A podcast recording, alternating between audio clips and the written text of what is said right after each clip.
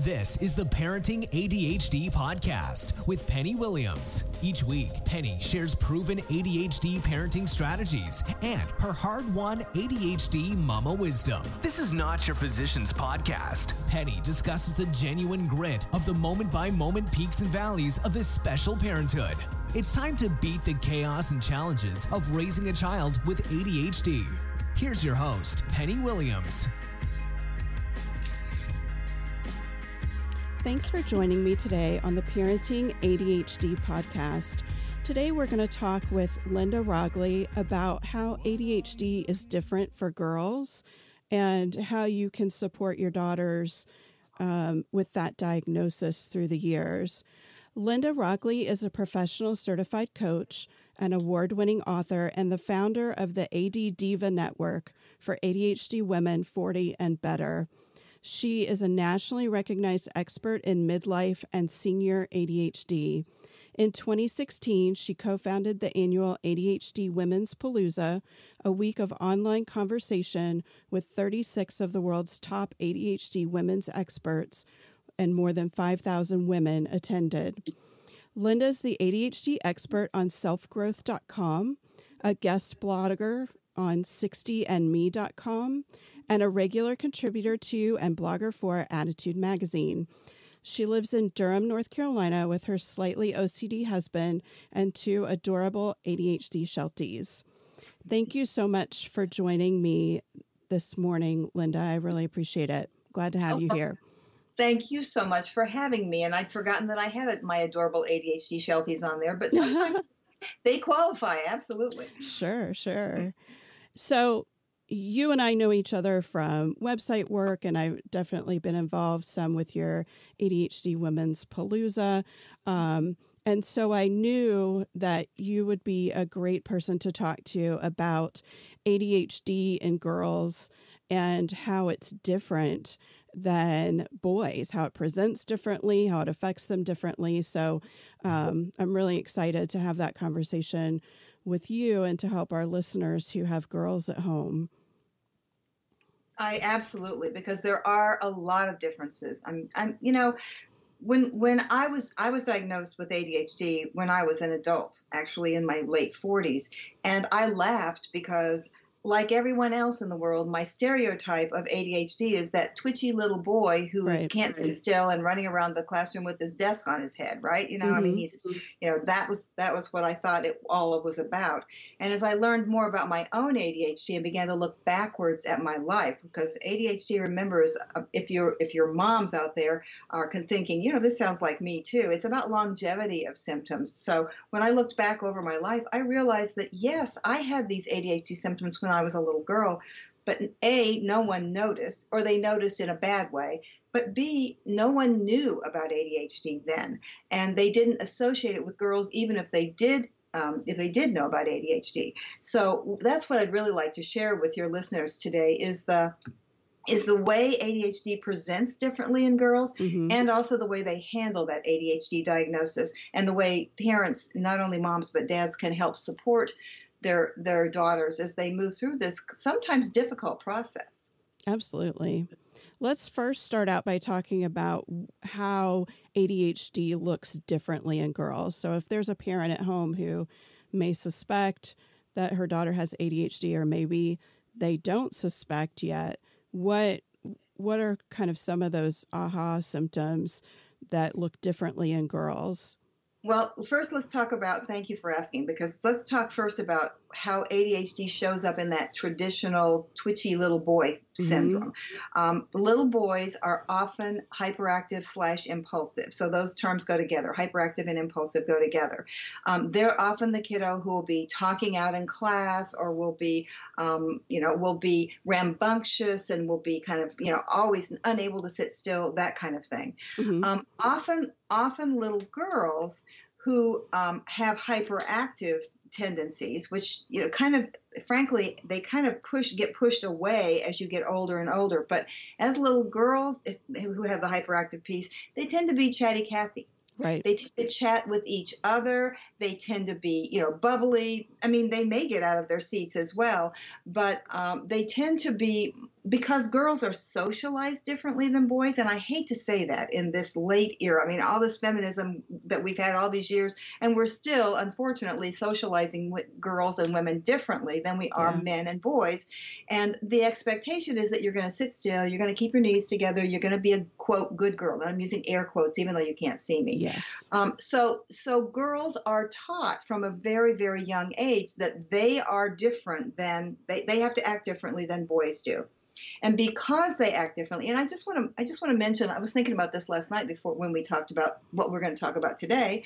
Um, even from the the minute they are born, little girls, little baby infant girls, are their brains are bathed in estrogen, and they tend to be more relationship oriented. So little girls will tend to more more quickly and more and for a longer period of time look at faces, where little boys will glance at a face and and turn their attention somewhere else. They're more other directed, where I mean other information directed, where girls start out being very attuned to what other people look like, what they see, their reactions, et cetera, et cetera. And that's what happens with ADHD as well. So little girls who are chatty Cathys um, are just kind of, oh, tisk tisk, isn't that cute? They're they're having a little conversation. A teacher may say, all right, girls, I'm going to separate you if you can't stop talking, sure. passing notes, all that kind of good stuff. Mm-hmm. But inattentive little girls. So I'm going to I'm going to move this forward a little bit as we go through. But I'm thinking about elementary school now, young elementary, kindergarten, elementary school. Um, inattentive little girls. And remember that most women t- tend to be inattentive. Most girls tend to be inattentive. That's far, by far the majority of, of women and girls who are diagnosed with inattentive type ADHD. Mm-hmm. They are mm-hmm. not making any trouble. They are sitting in their seats. They're doing that good girl thing, not because they're trying to be a good girl, but just because they're absorbed in their own thoughts. They may mm. be anxious. They may be feeling um, a lot of worry about things, but they're not letting it out of their bodies. So they're doing exactly what that teacher wants them to do, which is sitting still and pay, supposedly paying attention because they may be looking at her, but their brains are totally in a different direction. Or they may be that typical kind of dreamy, creamy kind of inattentive girl, and they may be looking out the window while the teacher's talking about you know, two plus two is four, um, she, the, the little gal is looking out the window wondering why the bluebirds are flying all around and is there a nest over there and could she see the babies when they go out for recess and right. on and on and on. So their minds are chattering even if their mouths are not with inattentive ADHD. Mm-hmm. So the problem becomes, and this is easier to to um, catch when when kids get into school, when children get into school, because this good girl, this inattentive good girl, may be paying it, may appear to be paying attention in class, but often is late with assignments if there's if there's homework, or they they come home and their papers, their papers are in disarray. Their book bag is a mess. You can't find anything. Oh, you, you you mean to tell me you have a you have a class trip next week and and you can't go because I didn't sign the permission slip? Where was the permission slip? Who knows? Mm-hmm. So it's that kind of distraction, um, disorganization. Those things go hand in hand with inattentive ADHD.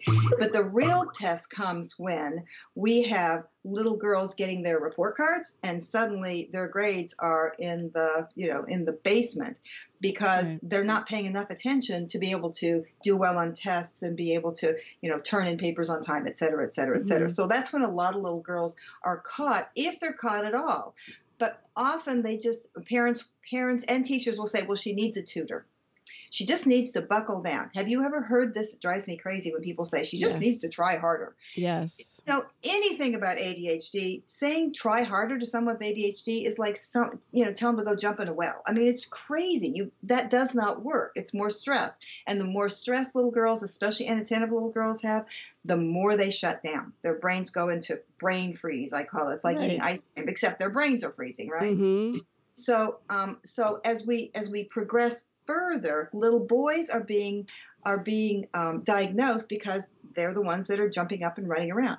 Keep in mind, this is also a tragedy, and I do call it a tragedy on purpose here because um, finding out about your ADHD earlier can change your life. Yeah. Inatten- inattentive little boys often suffer the same consequences as inattentive little girls. Mm-hmm. They are missed because they're not acting up and they're they're sitting in their seats minding their own business they may be ridiculed by other little boys because they have social issues and and that's very true for little girls as well often ADHD girls in elementary school will have trouble making and keeping friends.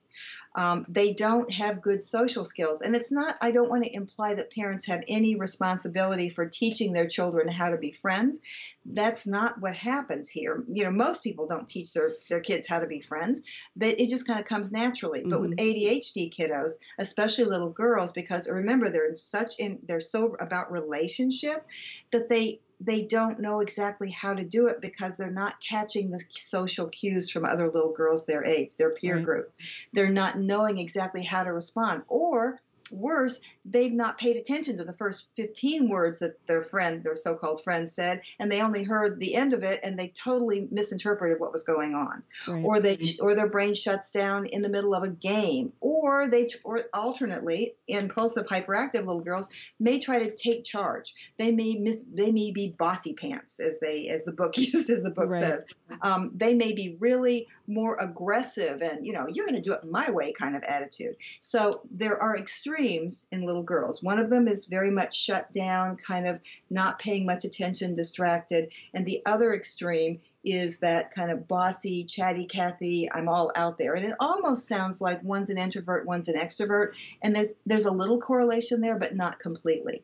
So I'm going to take a breath and I'm going to let you say something. so the um yeah, you talked about when girls often seem bossy, mm-hmm. and that can happen. My son with ADHD has kind of had the same problem in, mm-hmm. in, his interactions with other kids. He appears to be bossy, and what I've learned over the years is that he's a very black and white concrete thinker. So he only sees one way, and that's the way that he's projecting, you know? So there's there's a lot of different reasons for that other than just being a personality trait that they're bossy but that's what it looks like on Absolutely. the surface to teachers and parents and and their peers. Um, the other thing that I was going to comment on that you said was when people tell our kids to try harder makes mm. me completely insane because I always equate it to a child with a physical handicap because this, you know, ADHD is a physiological difference.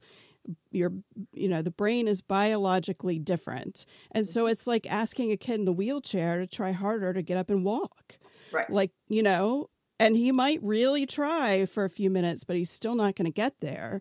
And I, you know, it, it's really important. People dismiss the impact of ADHD so often, and it makes me crazy because, you know, it really is a physiological difference, like a physical handicap that people can see on the outside right away, you know? So I think it's absolutely right. It's a really important message for parents and teachers to mm-hmm. understand that try harder is not going to affect change. You're not going to suddenly cure ADHD by asking a child to try harder.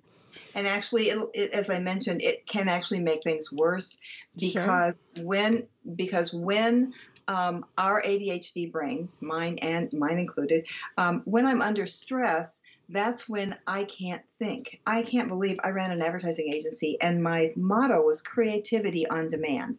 I can't think of anything worse for an ADHD right. brain than having to be creative on demand. Mm-hmm. Someone look at me and go, okay, go ahead, be creative. It's like, uh, I'm just, you know, deer in the headlights kind of thing. And that's how kids feel when they're asked to do things, perhaps in, at the board in front of everyone, when they're so embarrassed about doing anything. They may know the right answer. They may be able mm-hmm. to, to do that, but they can't remember anything about how their competencies when they're in kind of under the microscope, if you will. And that doesn't help with socialization either. If you're no. being laughed at because you're being quote stupid in front of the teacher and the whole class, uh, there's just there are a lot of pitfalls to socialization. And keep in mind that when we're young, our children uh, or our children are young, um, we really, really, really um, that's the time that we form that opinion about ourselves who am I in the world? And of course, we do that all the way through our lifetime. We revise our, our opinions and our the way we approach the world. But especially when we're young, things are in an accelerated mode. So every little insult that comes in is a little notch on our on our children's souls.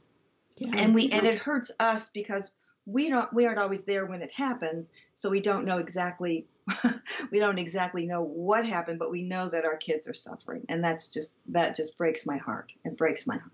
Yeah, and I think it's really easy for girls in elementary school to fall through the cracks because often they they get by. They're not struggling quite yet and as the as they get older, the demands on their executive functions increase and and um, the expectation that they can manage themselves increases and I think then often the red flag starts to wave. Well, and it's there's a couple of things. I'm glad you mentioned that because um, girls tend to do better in school up until about third grade anyway, whether they have ADHD or whether they don't, and that's partly because of mental development. It doesn't have anything to do with whether the kid, a, a, boy is less smart than a girl. Right. But about third or fourth grade, things begin to even out, and boys begin to to either even out, you know, equal girls or even surpass them on an average. I'm not talking about individual situations, right. but when when girls get to get to the point that they are beginning to get into the menstrual cycle and and sometimes that can happen as early as fourth grade. Usually it's fifth or sixth somewhere you know somewhere in that vicinity that girls are starting to feel the effects of estrogen going on in their body. So male diagnosis of little boys reaches a you know is is higher in the early years of elementary school. Mm-hmm. For girls, ADHD diagnoses not only increases at, at adolescence um, because of the social demands and the more you know extra pressure, and of course, middle school is that kind of oh you know no man's land, if you will. If you um, you have to change classes and you don't have the same thing. You know, the structure changes and everything. But I'd like to talk, if it's okay if I kind of switch gears here just a little bit, yeah. I'd really like to talk about the effects of estrogen on the ADHD women's brain. And it starts, of course, with little girls. As I mentioned, we start with an estrogen bath in our in our in our brains, and that makes us more relationship oriented. By adolescence, of course, the estrogen is beginning to take a little bit more form, if you will. It has a purpose, and that is to help us be, be prepared to have children and to have regular menstrual cycles. But when we're in the middle of it, and any mother with a with a premenstrual daughter will testify, you know, prepubescent daughter, the mood swings that go along with that jumping into that are absurd. And that's because estrogen goes way, way up and then it'll go way, way down and it'll go way, way up and it finally levels out so that eventually you're having that swing just once every, we hope, every, every 28 days or so. Although remember that girls and women often tend to have very different um, cycles for, for ADHD um, for their periods, and they also tend to have worse PMS or PMDD symptoms as well. As estrogen, as estrogen begins to take hold in the ADHD girl's brain, that's when that cycle begins to go up and down and up and down with estrogen. There's a huge flow of estrogen at mid-cycle, and then it uh, completely goes away right before the, your period starts, right before you start bleeding. That's why a lot of girls with ADHD have crazy ADHD symptoms right before their period. And a few days later, it's like, oh, they've got their brain back. So it's important for moms to know and help their daughters know that if, they have been diagnosed with ADHD as an adolescent, that there may be some differences in, in their brain fog or their irritability or their PMS symptoms, PMDD symptoms, um, and in their ADHD ability to be um, more focused i'm going to use the opposite. I'm going to say that they may be more distracted. They may be they it might not be the best time for a, heart to heart with your daughter right before her period starts. Right because she's probably not going to be able to pay attention to it and may not be able to take it in as well. So i think that's one of the of the um, things that moms and dads can do is to notice especially if their daughters are are diagnosed to notice that that ADHD swing. It is in exactly the opposite um, direction as the estrogen level. And why is estrogen important in brains?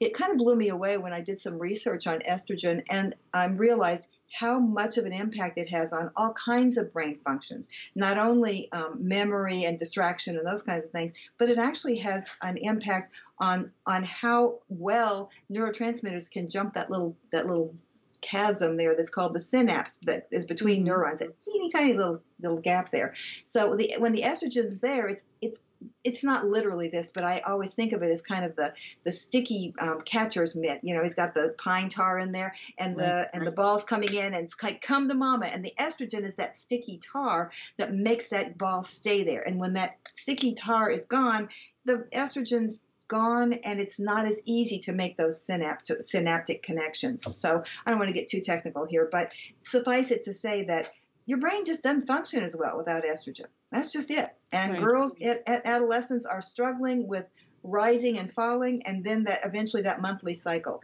a lot of women that i talk to are still having regular periods or irregular periods um, are surprised to hear that estrogen is such an important part of their add add brain life yeah i i see a lot on the ADDitude Mag- magazine forum which i moderate a lot of women go on and say, okay, is this menopause or is this my ADHD getting worse? And, you know, there's a lot of correlation all through the lifetime with ADHD and feminine hormones for sure. Mm-hmm.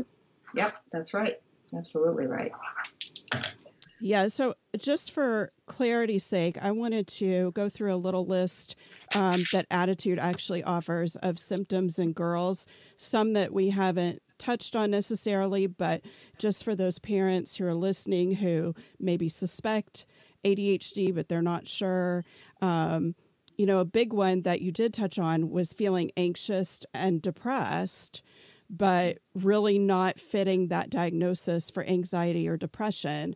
They're, you know, they're trying to deal with being misunderstood and um, undiagnosed. And I think that often causes a lot of anxiety and, and sometimes some depression symptoms. Um, another one that they list is picking at her cuticles often, which mm-hmm. I think again is kind of that anxious, not quite focused and paying attention symptom. Mm-hmm. Um, appearing to be silly, to be a show off, um, which I think goes more with that hyperactive type. Sure um, then there's the inattentive ones they say that seem to fade into the background. They act kind of shy. Um, friendships, as we already talked about. Um, you know, I think my daughter is 18. She's about to start graduate high school and start college. And I feel certain that she is one of these kids with ADHD who has fallen through the cracks. And she was, um, as early as age three, her preschool brought somebody in to evaluate her for ADHD, which then I think the minimum age of diagnosis was six. So it was kind of crazy. But, you know, they basically said at that point, you can't diagnose a child at this age we just can't say for sure that that's what's going on. And she was pretty hyper. She was definitely the chatty Cathy, you know, even when she was really little. Um, but then she learned around third grade that kids could be really mean when you had strong interests and you talked a lot. And so, you know, by being picked on, she learned how to regulate that herself and kind of turned inward and started developing a lot of anxiety. Um, and she was evaluated again in fifth grade, but she did so well in school because she worked so hard to be sure that she didn't stand out that we could never get that diagnosis was seeing it both, you know, in more than one environment. So as she was able to really keep A's and B's through middle school. And then when she hit high school, she struggled a lot more in school. And I think that that's really common for girls um, to start really becoming more obvious the ADHD later on. Um, and she is resistant to that idea. She does have an anxiety diagnosis. Um, but she's very resistant to the idea of ADHD because her brother has struggled so much. So who knows? You know, we, we definitely don't have a definitive diagnosis, but I see a lot of these symptoms of ADHD in girls and her where she would not be your stereotypical case that everyone thinks about, you know, that hyper boy. Right. Well, and I'm glad that you mentioned that because one of the things that I that I failed to mention when we were talking about elementary kiddos is that a lot of times um, boys and girls differentiate um, a, very much on on exactly how they handle ADHD, whether they know they have it or not. Mm-hmm. Um, especially little boys who are hyperactive. Will tend to be boisterous, and that's supposedly like back to these cultural norms again. That's okay for boys to be boisterous, right? Right. We kind of encourage that. Oh, isn't that cute? He's being a little bad boy. And boys externalize. If if if something happens and he gets reprimanded by the teacher, he just kind of lets it roll off of him, or he's even acknowledged and revered by his peers because oh, look at him. He's like oh, he can really handle it. Blah blah blah. Right. Now, and I'm not saying that boys with ADHD do not have social problems. They do. They they have still have a, a hard time with friendships because they tend to be either too bossy or they tend to be too assertive or they tend to be inappropriate. You know, they'll Mhm. they'll jump in when they shouldn't jump in, that kind of thing. Or overwhelming. Exactly, exactly. But Mhm. little girls often will internalize the things that are going wrong in their world and they'll make them personal. So they will take them on as this is something that is wrong with me right. and I'm to blame.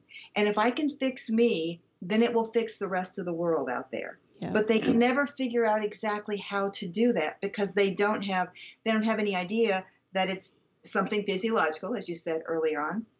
But it also speaks to the shame and the facade that girls build to prevent themselves from being hurt again and again and again. So Yeah. underneath that shell that they build, and sometimes that shell can be very fragile, and they and then girls are called thin-skinned because you can make them cry with just a look and that kind of thing Too or sensitive. they build yeah or they or they build it really thick so that behind out there they look like they're okay like your daughter that she's she she functioned and yes she had to work harder to do it but when i was young i worked really hard but i didn't know that no one else didn't you know i thought Right. that was exactly how life was supposed to be you just i worked really hard and i got and i actually didn't study all that much to tell you the truth i was lucky to have I was lucky to have a brain that was intelligent enough that I could kind of skip by, and that's certainly not the case for all women with ADHD.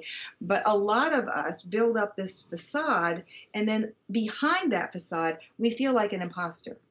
We feel like we're a fraud, and little girls eventually, you know, if they if they keep this facade up long enough, they get go into adulthood with this facade, fearing that someone's going to find out about them, whether Right. it's their boss or or a teacher or a college professor.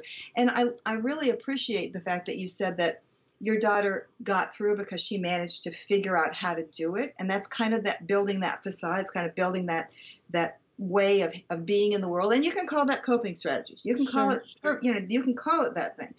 But the other piece of that is that as you as you learn to cope with those things, sometimes you're doing it in an effective way, and sometimes it's really kind of going around your back to get to your knee kind of thing, you know? right. Um, Very ADHD brains are. Exactly right. We're really ADHD brains tend to be creative, and they don't necessarily have to be creative in the sense of being an artist or being a writer or something that's that is traditionally considered creative. We're creative in the way we problem solve. So that's that thinking outside the box piece hmm and I and I want to I want to emphasize again and again and again that the more women and girls push themselves to the background, believing that they are the problem and they you have to hide that problem because it's so ugly and dirty that you don't want anyone to see it, or they won't like you anymore. That's why a lot of ADHD girls become people pleasers, and that carries into adulthood as well. Yeah. And and certainly it's not always with family. Right. Mom will often say, "I'd like to see my daughter be a people pleaser to me." Mhm. But it's not about your mom because your mom is there when the facade is down, right? You can't hold it up all the time. Yeah. But it's the world out there. And I, I know a lot of folks with ADHD kiddos who's who just are, are the kiddo comes home and they're just ah yeah, everything is is coming unglued is coming unglued. They're just crazy. And, and Mhm. of course the ADHD medication may have worn off, et cetera, et cetera. And they go to a parent teacher meeting and the, and the teacher says, Oh, she's just fine in class. No, pro- it's just wonderful. No problem. The problem is, is that they've tr- spent so much energy holding themselves together with that outside world that they come home and they just got to let go. Yeah. They just have to let loose because they you can't keep that up forever and ever. But I just want to point out again the difference between boys and girls is that boys tend to externalize the problems that are caused by their ADHD brains, and girls tend to internalize them, which affects self esteem often for a lifetime Yeah. Um, that's why a lot of girls, a lot of girls are diagnosed with depression. I'm not surprised that your daughter's not been diagnosed with ADHD, even though you see it, because, and this is kind of um, one another one of my pet peeves, but there are a lot of professionals out there who claim to understand and know a lot about ADHD. Oh, sure, I know that, no problem. Um, and the truth is, they don't know it as well as they believe they do. It's not their fault. They believe that they have that information. But um, as a good friend of mine, a physician, a psychiatrist, says, you know, doctors diagnose what they know. And what they know is anxiety and depression, mm-hmm. especially for women. So that's why, whether you're an adolescent, usually little girls are not diagnosed with depression, but they can be. Trust me, they can be, yeah. um, because that that internalizing can take hold very, very early on. So a lot of doctors will diagnose anxiety or depression, um, no matter at, at, any age, because they don't recognize that ADHD is very different. It, it presents very differently for each person a friend of mine in in um, Toronto took the DSM-4, which is not the current uh, diagnostic statistical manual, but it's right. the one before this. He took all the symptoms of ADHD and he cross-referenced them, so you had every combination and permutation of those symptoms, and he came up with seven thousand combinations. Right. Seven thousand combinations. Because it's that's a spectrum. Before, right, but that's before you add in gender and culture and location and education and socioeconomic conditions. So, so the the psychi- the psychologist who said this in um, the film, um, uh, I just totally lost the name of the film. ADD and oh, I'll just I'll remember it in a minute. He said the the what I consider to be famous, and that is that if you've met one person with ADHD, you've met one person with ADHD because we are so unique. That makes it harder for psychiatrists and psychologists to diagnose um, kiddos like your daughter and other girls, and we're, since we're talking about girls today, other girls who have done a very good job of faking it, if you will. Mm-hmm. They they know they're faking it. And the other piece is I want, and I really want to mention this because it's really important for anybody who's going for a diagnostic interview or testing, any of those kind of things along the the uh, realm of ADHD testing, and that is that um, I was told not to prepare for the test. And I know that sounds kind of silly. How do you prep for an ADHD um, test, if you will? Well, one way you can do it is by getting a really good night's sleep, which you don't usually get. Right. One of them is to be, you know, not have any other distractions. You know, there's we we can do okay if we have the exact right conditions, and some of those conditions are set up within the testing um, scenario, right. and that environment actually may you may actually do better on an ADHD exam, if you will. Those are air quotes again, mm-hmm. um, than you would have in a, in normal circumstances. Yeah. Which is why I really invite people if they if they really suspect that their daughter has ADHD, and it just feels as you do, you feel this has to be this has to be this what's going on here. I see the history. I see the i see the background of this kiddo. Um, i would strongly suggest going to more than one professional. And I know that's expensive, but think about the, the expense to your child if you don't get an accurate diagnosis so that you can deal with it, whether it's medication or whether it's special ADHD um, therapy or tutoring or coaching or any of the realm of things that can happen. Trust me, when the earlier you catch that ADHD diagnosis, the better off your child will be over his or her entire lifetime. And, and I am almost in tears as I say that because, as I said at the early on here, it's a tragedy when this is not caught. It's that important to your child. Absolutely.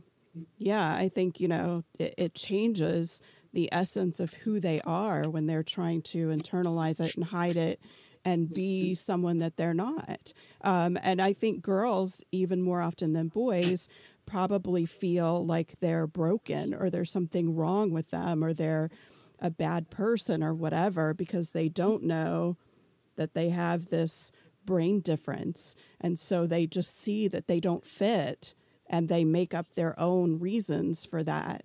I, I talk a lot about the risks of not treating ADHD, untreated or undiagnosed ADHD. You know, a lot of people talk about the risks with medication and parents especially tend to focus a lot on that but that there are a lot of risks and repercussions that can happen when someone is undiagnosed or untreated. Um, you know, the risk of self medication and um, substance abuse and addiction is increased. Um, traffic accidents for teen drivers and even adult drivers increases. Um, there are just so many risks that people don't think about that are associated with ignoring the problem or not treating it too.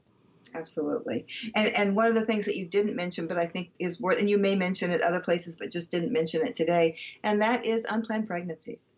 Mm. Teens with ADHD, teen girls with ADHD have a much, much higher rate of unplanned pregnancies. Why? Right. Because they do have some of that impulsivity. It's like, mm-hmm. it feels good, let's just do it.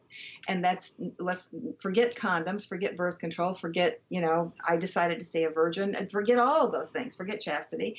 Um, it, I'm just going to do this. And I'll think about that later. I'll think about the consequences later, right. which of course is kind of the whole issue with ADHD because it is a present here and present um, interest instead of thinking about planning ahead, et cetera, because that's that that's that prefrontal cortex. And remember that that prefrontal cortex, which is where the quote executive function comes in, mm-hmm. and that's planning and making good decisions and being able to be on time and et cetera, et cetera, being able to do your project start your project six weeks before it's due instead of six hours before it's due. Right. So right. all of those things, that that prefrontal cortex doesn't mature in adolescence, and often ADHD girls are developmentally, even though girls developmentally generally are ahead of boys, ADHD girls are developmentally behind other girls without ADHD. Exactly. So when when you so that brain formation, that brain crystallization in that prefrontal cortex, which actually doesn't happen for non-ADHD adults until really about the age of 30. I mean, the 25 to 30 range is about when we really become adults, even though we pretend that we're adults when we're 18. Right. It really takes longer, and for ADHD folks, it takes even longer than than the norm. So expecting an ADHD child to make good decisions all the time is unrealistic. And if your ADHD girl seems like she's um, she she's 15 and she's actually acting like a 12 year old, that's probably age appropriate for her brain, and yet that also harms and hinders socialization and friendships and dating for that for that matter. Right. The other thing I want to mention because I, I said that was an impulsive behavior for teen pregnancy, but um, and that's true for boys too. I mean, boys are impulsive as well. It's like, come on, come on, come on. But girls are the ones who are the gatekeepers, literally the gatekeepers. Mm-hmm. So, um, what I wanted to mention is that even though I said that most girls are inattentive, the girls who tend to be a little more hyperactive, even in the elementary school years, tend to become more combined type as they get older. And even inattentive girls may have that impulsivity piece in there. They may not have the energy that a, a, more hyperactive girl or impulsive girl may have. They may be the people who just want to sit on the couch and watch TV all night instead of the person who wants to go out and start 15 new projects. But again, it's an internal anxiety. Their brain's still going just as fast as that is as that impulsive person. So right. if you see impulsivity creeping in to your inattentive ADHD child, it's because most women be, are, are more likely to become combined type or inattentive. There literally is there it's not even measurable about the number of women who are who are hyperactive impulsive as adults. It's not even measurable. Right. So there there are no hyperactive women. There are only combined type, which is a little, you know, smattering of each one, a little salt and a little pepper, or they are inattentive, primarily inattentive. And that again, lower energy, much more worry, much more rumination, much more taking on the blame and, and feeding it into yourself, and it just grinding grinding them into the ground. And yeah. that's mm. just again, I go back to that word tragedy. It just these. I'm, I'm going to use my little my my favorite little dream like my motto is that if we could get all the women in the world who are have ADHD and all the girls in the world with ADHD diagnosed and treated appropriately, we could change the world. Yeah. Because there's that much power that is being restrained and wasted and squashed because of this ADHD difference. And that's all it is. It's a difference and not a deficit. Right. Yeah. And I, I'm really glad that you touched on the fact that um, ADHD is a developmental disorder I don't think a lot of people realize that.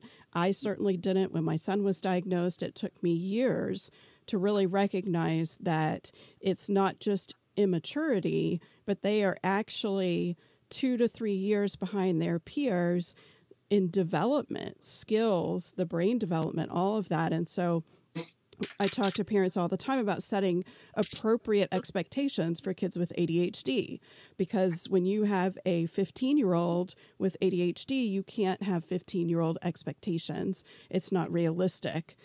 You know, you have to adjust that measurement and go down to, you know, 12, 13 maybe, and then set your expectations there exactly. And and complicating all that is the very adult issue of hormones flowing through these bodies mm-hmm. at 12, 13, 14, 15. So it's kind of like you know, giving somebody, uh, well, I, I, can't think of a good analogy. I was going to say giving somebody a gun and expecting them to know how to shoot it because we don't want to go there. No. But it is, but it is, um, it is giving the reins to someone to, to, who really doesn't know how to control the wild horse. You know, it's the stallion. Right. You're trying to break the stallion, and it's just, it's, it's incredibly difficult. But by George, they feel grown up.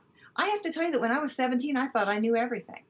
Then yep. after after I was 17, that was the high point of my whole life in terms of knowledge. Yeah. That's what I believe to be true anyway. Uh-huh. So it's like I got this. I got this now. And then I realized, no, I don't really think I have this. So um, you know, even at even when I was when I graduated from from high school and I graduated with with honors and you know all you know so I I had done all the good girl stuff I had pleased my teachers. I had people pleased the enough people that I got through and that I I'd studied and so forth and so on. Mm-hmm. Now I mm-hmm. didn't have a lot of friends, but I managed to get through. But when I got to college is when everything began to fall apart. So I think for every kiddo, um, there is a point at which ADHD rears its little head and says, "You're going to pay attention to me." And I and I use that kind of in a punny way, but um, for some kiddos, it may be just going to kindergarten that it's oh my gosh this is this is really a big deal for this kiddo and she she needs some help. Or maybe it's transferring from middle school into high school. Suddenly everything changes the structure's not there and suddenly the adhd mm-hmm. is exposed. Sometimes mm-hmm. it's going into college. Sometimes it's that first job. Sometimes it's having that first baby. Sometimes it's getting married. Sometimes it's having the third baby. I talked to a lot of women who have did fine with the first baby did fine with the second baby. They had that third baby. It's like oh my gosh. I can't think anymore. It's I, am lost. I don't know. I'm, they're just blah, blah, blah, you know like feeling like blithering idiots. And it's because the stress level has gone up so much and there's so many more things to to shuffle. And I'm, i would take that back down to a child level. When when kiddos back to kind of that messy book bag mm-hmm. when you've got not just one book and it stays in your desk all the time, but you've got five books and you're dragging them around with you and you've forgotten and left one in study hall and now you need to read that because you got an assignment due tomorrow all those things are the shuffling pieces that we have to learn to take care of. As we grow up, we learn to do it better and better. Not every kiddo without ADHD is perfect at it either. Let's face it. This is a learning process, and that's what's really cool about it is that as your ADHD kid begins to move through this, you can help support them by knowing what's going on. That's the most important piece. That awareness of the fact that your daughter is going to probably have a little more trouble with the test if it's the day day her period starts right. than she yeah. is going to have it a week later. So maybe needs a little extra studying. Um, and of course, you're also dealing with that rebellion piece too, because they're trying to push away from mom and dad or mom and mom. They're trying to push away and be and be more independent just at the time when they need your support, probably more because of exactly what you talked about, Penny. That that developmental delay, you know, emotionally certainly emotionally and mm-hmm. intellectually as well. So being mm-hmm. able to mm-hmm. plan and do those kind of things. So academics can be a savior for some folks with ADHD and they can be the downfall. So a lot of times mm-hmm. report cards will trigger, oh my gosh, something's going on here. You say that you're doing things, but you're not really doing them. And that's when the blame can can kick in. Oh, well, you're lying to me about this. Well, I got to be honest with you that ADHD kiddos lie because they pr- are trying to protect themselves because they don't want to admit what a poor job they're doing. Exactly. It's not, it's not, a character. I mean, not that we yes. want to encourage lying. Don't get me wrong here. we no, don't. I am totally with you. It's self preservation. Exactly. That's a great way to put it. I love that. Um, they they simply need to they they need. I know that um, a friend of mine who who also helps kiddos with ADHD says find something to acknowledge them about. Find something positive. Mm-hmm. Even if it's I love the way you tied your shoes this morning. I mean, you they need less far far far less um, reminders of how poorly they're doing. Exactly. And many, many, many more reminders of what they're doing right. And that just kills parents because it's like, but I see all these things that are wrong.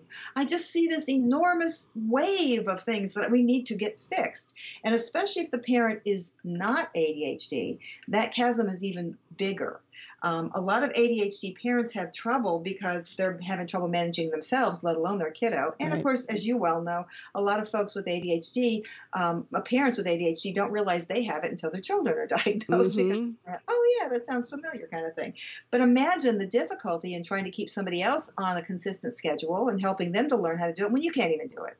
So, ADHD folks with ADHD families struggle, all of them struggle whether right. the parents are ADHD or whether they aren't. It's a difficult situation, and yet kids, of whether they have ADHD or not, need acknowledgement, acknowledgement, acknowledgement, acknowledgement. Understand what's going on, be aware of what their what their issues are, help them the best way that you can academically, because a lot of you are dealing with academics out there.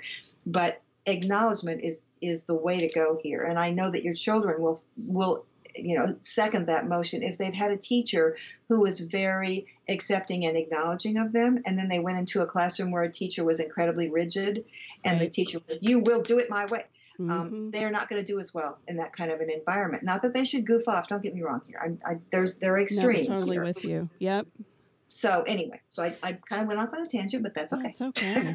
One of my favorite sayings that I just heard, I've been reading um, The Whole Brain Child one of and and this this um, quote completely predates that, um, but they use it in a great fashion when talking about kids with disabilities. See the donut, not the hole.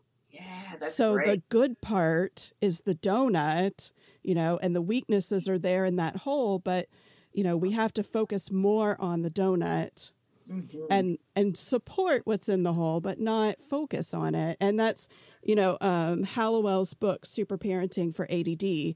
That's mm-hmm. a lot of what he talks about is find those gifts, those interests, those talents, and push that. Spend as much time on that as you can, and and nurture those things for your child because that's going to boost self esteem. Exactly, exactly. I want to. I'm glad that you mentioned that because I know we're running out of time here, but I just want to mention that um, I I um, became interested in positive psychology some years ago because um, I, I, knew that the Pollyanna thing wasn't just, oh, just think positive thoughts and it'll all be good. I wanted mm-hmm. the science, so I joined the International Positive Psychology Association, IPA as it's called, which is kind of a cute little name. And I've been to several of their conferences, and one of the things that I did was train to be a VIA coach. And the VIA, it's capital V, capital I, capital A. It's, it used to stand for Values in Action. I don't think they use that anymore, but they had the positive psychology people at UPenn, uh, University of Pennsylvania, developed a survey that, that listed 24 universal character strengths. And I won't waste time telling you about it. You can read about it yourself if you want to. But trust me when I say that, that it crosses cultures and continents and genders and ages and all kinds of things. And it's a it's kind of a long survey to take it, but you take it online and it's absolutely free and um, it gives you your top five or six character strengths. And they don't have one for young children, but they do have a version for teenagers.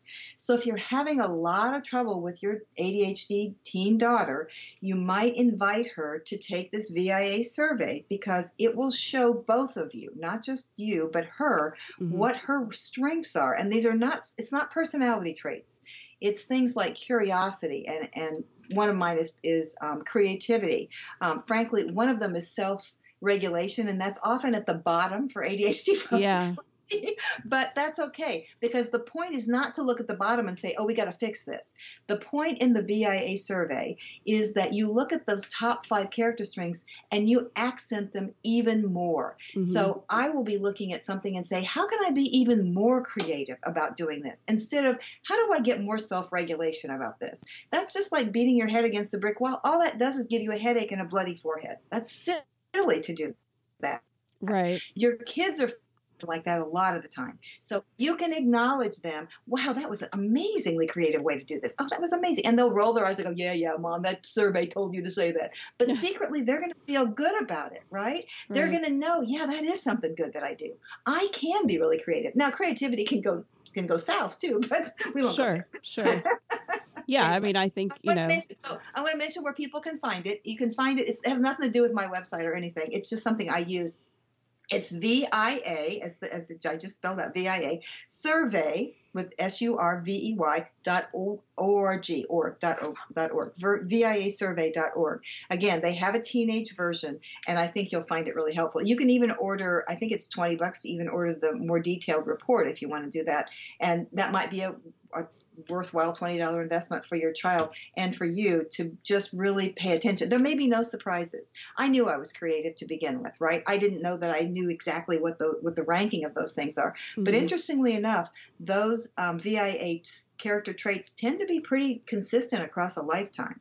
Now, I'm not sure that that's true between the teenage and adult version, but the adult version is across a lifetime. So yeah. you might even choose to take the adult version yourself, especially if you're an ADHD parent and you might need some support yourself because ADHD yeah. moms, ADHD moms and dads need help too because I, for part of the reason I mentioned before, because it's hard to be consistent for them when you have inconsistency yourself and, and a host of other things, which Absolutely. we don't have time to talk about today. But anyway. Yeah, no, I'm glad you mentioned that. I hadn't heard of it, but I'm certainly going to check it out. I like that it it's almost it reminds me of the aptitude tests that they give kids throughout high school to try to figure out where their strengths lie as far as career Mm-hmm. development. Um, this is just more of a personal personality thing, but you it know, is. all of those are extremely valuable. So I love that you mentioned that. Absolutely. You did give me a few more resources for our audience about ADHD and women and girls. Yep. I will have those resources and where to contact Linda in the show notes that you can find at parentingadhdandautism.com backslash zero one zero. Um, but real quick, we'll mention them here as well. There's Terry Matlen's book, Survival Tips for ADHD Women. I also like her book, um, Queen of Distraction. She has a lot of super helpful tips, just tons and tons of tips in that book. Um, Understanding Girls with ADHD by Kathleen Nadeau and Ellen Littman and Patricia Quinn. There's also Attention Girls, a guide to learn all about your ADHD, which is for ages 7 through 12. And that's also by Dr. Patricia Quinn, who is awesome. And yeah. then Women with ADHD for any of the women and moms out there um, by Sari Solden. And all of those women that have authored these books that Linda has recommended are all experts in ADHD in women and girls. So those are all really great resources. And um, you can certainly reach out to Linda at her website, adddiva.net or adddivaretreats.com. And I will go ahead and put links for her Facebook, Twitter, um, her coaching spa, her email on the show notes so that everyone can access them there. Did you have any last comments that you wanted to be sure to squeeze in, Linda, before we end this episode? Well, I just think that we kind of need to go back to the beginning and remind and remind parents that girls with ADHD often are missed. So pay attention. You, it may only show up in the report card, but they often are, are you know, at home. They they are easily going to they're going to be easily distracted, or they may be able to focus like boys do on something like a video game or something. They, they get really hyper focused on something.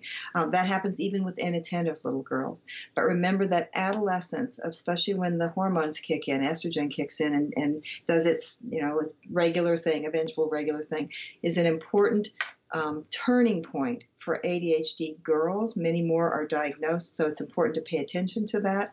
And then notice also that there usually is a breaking point when ADHD becomes much more apparent. Um, and for girls, it may be, it may manifest as increasing depression or increasing anxiety. And don't let a professional tell you that it's just anxiety if your kiddo is also always late or is always uh, or is daydreaming a lot or is um, doesn't pay attention to what you're saying to them. And it's not necessarily making eye contact. They can make eye contact with you and not even be there with you. Right right. Exactly. So, so those those kinds of things. And i and i and not having having difficulty in social situations with peers is a is a huge tip off for ADHD. Yeah. So notice notice those potential breaking points where structure decreases, and that's where parents may need to swoop in and provide more structure for their kiddo, even if their kiddo doesn't like it a lot, mm-hmm. um, they will appreciate it in the long run. And I guess finally, what I want to say, and we didn't really have time to talk about this, but the best thing that you can do for your daughter with ADHD is to help her set that structure up so that when she does leave home eventually, whether it's for college or getting married or a job or whatever it is, um, that's when that breaking point happens for a lot of girls because they don't have the structure from their parents. So don't do it always for them, but show them in the best way that they can do it. That's yep. the most important piece for successful ADHD women walk them through it and teach them how to do it for themselves for sure. Yeah. and that goes for all kids with adhd they sure. need that skill development. Um, and and back on that diagnosis piece just for a second you know if you think you're seeing these symptoms and you have a clinician who is not or they're not willing to give that diagnosis because it doesn't look like the typical ADHD or the ADHD that's spelled out in the DSM 5 I would encourage you to follow your intuition, seek out another um, clinician to do another evaluation. Just keep going. If you feel really strongly that you're seeing struggles that are more than just being a kid or more than being an adolescent girl, keep pushing until you find someone who's at least going to look very deeply and make a really strong consideration and listen to your concerns. Um, it's really important because again, they, they tend to be kind of shrugged off. Girls with these, it, it's almost a lot of it really falls into stereotypes of girls being daydreamy and um, being more introverted. And so I think it's really important to for parents to kind of have that permission to follow their intuition and keep working on it if you feel really strongly about it. Absolutely, and thank you for saying that. I just want to I just want to quickly say I forgot the name of the DVD, but the D, the program is ADD and Loving It, and if you haven't watched it, it's not necessarily about kids, but ADHD and Loving It is phenomenal. So yeah. that's that's what that psychologist said. If you know one person with ADHD, you know one person with ADHD. So. Mm-hmm. Yeah, that's a great film. I love yeah. that one. Yeah, yeah, it's good stuff. And I'll put a link um, to information on that in the show notes as well. Perfect. So, with that, we will wrap up. I want to thank you again for being on the Parenting ADHD podcast. I know that your insights on ADHD and girls are going to help parents out there and um, their girls, of course, as mm-hmm. well. So, hopefully, we can have you on the podcast again in the future. That would be great. I would love to, and thank you so much for allowing me to share some information with your with your audience. If they have questions, they can reach me at linda at addiva.net. Awesome. And All with right. that, we will end this episode. Thank you.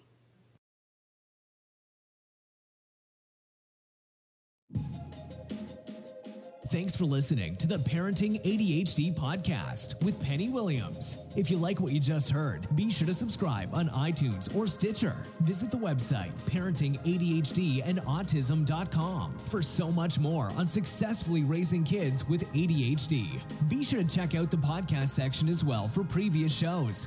Join us next time for more parenting strategies and insights that actually work for kids with ADHD.